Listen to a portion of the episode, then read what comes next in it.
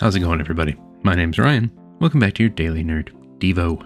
So, I think cell phone home screens are very interesting. What picture you choose, whether it's a movie or TV show you love, a character, a significant other, your kids, a favorite place, a sports team, whatever it is, it says something about you. Mine is normally some rotation of Star Wars and Pokemon, Magic the Gathering and League of Legends, Spider Man, any number of things. But on my phone, right now, it's just this generic default thing.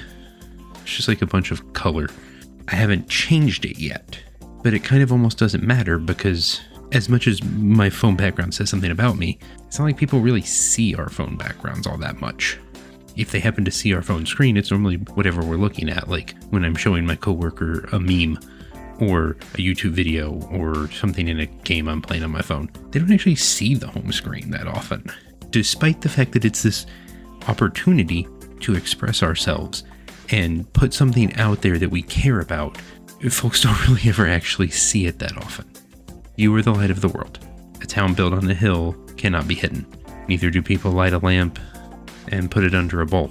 Instead, they put it on its stand, and it gives light to everyone in the house. In the same way, let your light shine before others, that they may see your good deeds and glorify your Father in heaven. Matthew 5 14 through 16. Our phone screens are a reflection of what we care about, what's important to us. We should be a reflection of what we care about, of what's important to us.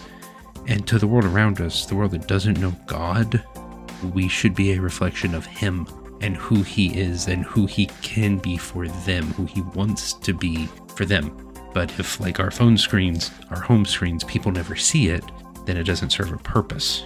It doesn't express anything to them they don't get to see God through us. And that's the easiest place for someone to see God. Unlike when people don't really see your phone home screen all that often, they see you every day. I know that sounds whatever, but you get my point.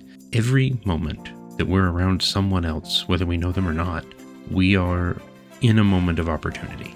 We are at a point where we get to be a reflection of God. And what we do with that moment is immensely important. That's all the time we have for today. If you want to hear more daily Nerd Devos every single weekday, subscribe to the podcast, coming out with on the Facebook page of the Nerd of God Squad, or in the Nerd of God Squad's men's and women's small groups. More information at nerdofgodcast.com. I'm Ryan for the Daily Nerd Devo. And until next time, remember, let your home screen be just as much a reflection of the things you care about as you are to those around you.